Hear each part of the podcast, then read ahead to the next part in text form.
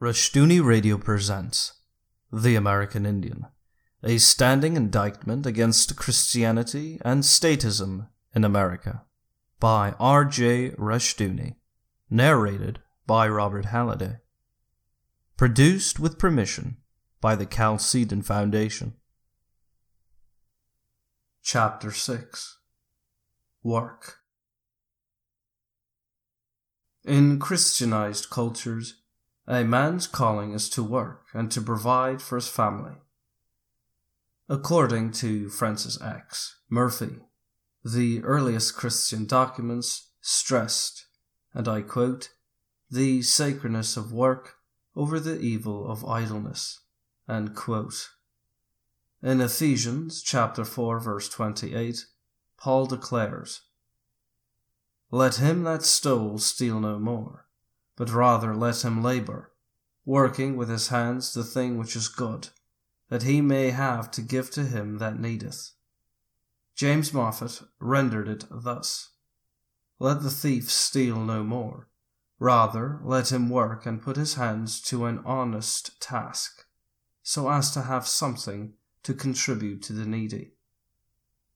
Paul tells us, first, Ungodly work usually has ungodly motives.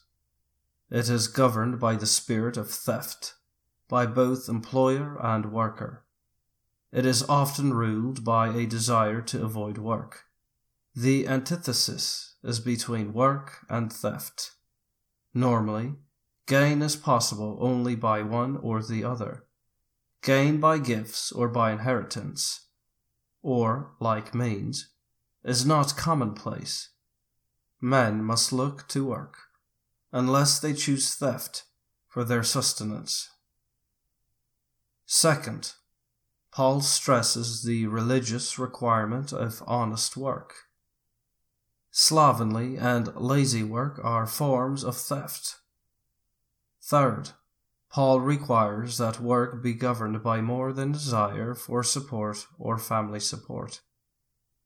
Commendable as these are, there is also an obligation in Christ to give to the needy.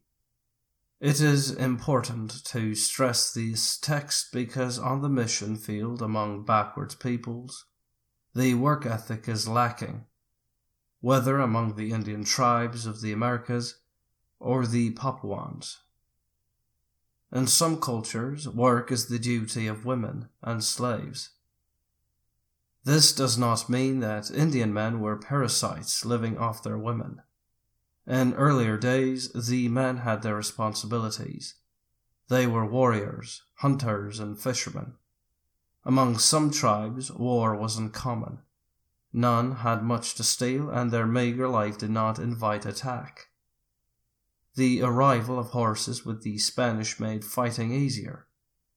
Among Western tribes, those connected with buffalo hunting were the more warlike. Most Western tribes did no farming. In virtually all tribes, men despised manual labor.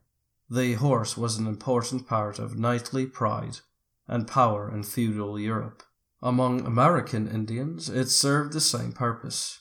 It was common in my day for an Indian to have forty to fifty horses. Very few of these were broken to harness or saddle, but they are important as a form of wealth and a source of pride. Late one night, while I was taking some young Indians home from a church meeting, a number of horses bolted across the road, and before I could stop, I ran into a young stallion and broke its leg. The Indian owner wanted no compensation. It was not a horse he had trained for use. He did not know how many more he had. Had I been a stranger, he might have accepted a few dollars. Knowing me, he did not. He was rich in horses and would not miss the one he had to kill because of its broken leg. It was a beautiful sight to see Indian boys of five or six ride as though they were part of the horse.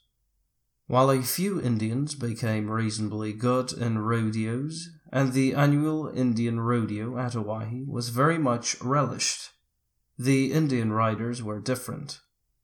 Normally, in a rodeo, The white American rider is successful because mastery over the horse is important to him. The Indian may be, at times, as hard on a young horse as any white American, or harder, but his attitude towards his horse is different, or was in those days. The young Indian would usually be very young, but breaking a horse to saddle was like entrance to manhood, and his horse, gentled by his training, was a source of pride and status. Indians made good cowboys, but in most tribes, poor shepherds. A cowboy feels lordly and looks down at the cattle. A shepherder lives with the sheep, bottle feeds orphaned lambs and doctors ailing or hurt sheep. Few cowhands prosper and become ranchers themselves. Shepherders usually save their money and buy their own ranches. The Indians I knew were aware of the fact that the Navajo are sheepmen, and this amazed them. One elderly man once said to me of the Navajo, and I quote, They must be some other kind of people. The Indians, if not spoiled by alcoholism, were good cattlemen. They were very poor farmers. Farming seemed to them to be woman's work. In my day, the only Indians who had family gardens and a family orchard were Christians. Guy Manning kept bees, which amazed other Indians. Cattle work had a natural appeal to the Indians. In the old days, the Paiutes and the Shoshones traveled widely, hunting and fishing in small family bands. The bands would come together only occasionally. The spring branding roundup brought them all together out in the hills and was thus a time of great celebration, as well as work. To a lesser degree, the fall sale time cattle roundup was also a tribal occasion. Every 4th of July, there was a tribal encampment of the non Christians lasting from a week to two weeks. The families came together in a great circle of tents for dancing, gambling, drinking, and not a few less reputable activities. Some families were usually unwilling to decamp, and the tribal council sometimes had to send the Indian police officer to order them to do so.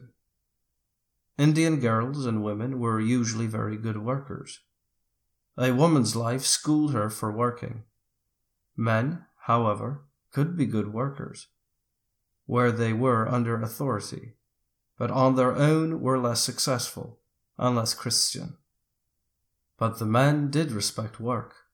The Indians of my day were in a few instances trained at Carlisle Indian School, in Carlisle, Pennsylvania which was founded in 1879, just two years after the reservation was created. The institution, of which baseball great Jim Thorpe was an alumnus, was one of the boarding schools to which Indian boys were forcibly sent. If a father hid his boy to avoid losing him to the school, he was publicly chained in irons near the agency office until the boy was surrendered. Older Indians showed me the place where their fathers had been chained. The church elder Thomas Primo was a Carlisle man. In time, to be a Carlisle student began to have a little distinction. In time, also, although the older Indians never forgot the harshness of chains, they also began to respect what the boys learned at Carlisle. Thanks to their pragmatism, the Indians, especially the Shoshones, were quick to pick up the white man's standards. The white man for them meant a world of victory, high skills and tools. For the same reason, they despised the black man as a loser. Very quickly, practices which the white man would view unfavorably were either discarded or suppressed from public attention. I learned once of an instance of sexual practice not mentioned in anthropological reports. In earlier days, it existed sometimes, neither approved nor disapproved, suppressing any reference to it and making no mention of the single case that I knew of, except among the Christian men, did not mean any fear of criticism by whites. Neither did it mean any emulation of the white man. Rather, it was the association of certain standards with a certain level of civilization. Curiously, in those days the older Indians assumed that all white men were Christians, even though almost none of the whites they knew attended church. It was assumed that being a white man meant being a Christian, and it was difficult to shake that belief. On the other hand, they recognized the differences among white Americans in many spheres. I was routinely told, sometimes with crude humor, that Indian agency whites were the white men of lower intelligence and less inclined to work. Why then did Indians fail to understand that being a white man did not make a man a Christian? The reason for this inability to separate the two was that the older generation saw faith and culture as inseparable. They well knew how many of them had white blood. In some cases, because of illegitimate children born to Indian girls, but also because some white man joined the Indian tribes and married one or more Indian girls. They then became Indian as far as the tribe was concerned. Such men took part readily in all Indian practices. They were now Indians. Christians among Indians were still regarded in my day as having abandoned Indianhood. That they looked like Indians and spoke Paiute and Shoshone did not alter the fact of separation. I was reminded of the fact that, in the early church, Christians were called, by their enemies, the Christian race, and Christians spoke so of themselves. Our present perspective is racial. A man is Caucasian, Negroid, or Amerind, regardless of the faith he professes, and we have as our fundamental criterion his color. This has not always been so. A man's faith has at times determined his race. Christian, Indian, or whatever else. On the reservation, I once heard said of a busy Indian who was future oriented. And I quote, He works like a white man. I believe these older Indians were right in seeing religion and culture as closely related. Our failure now to make the connection is leading to disaster.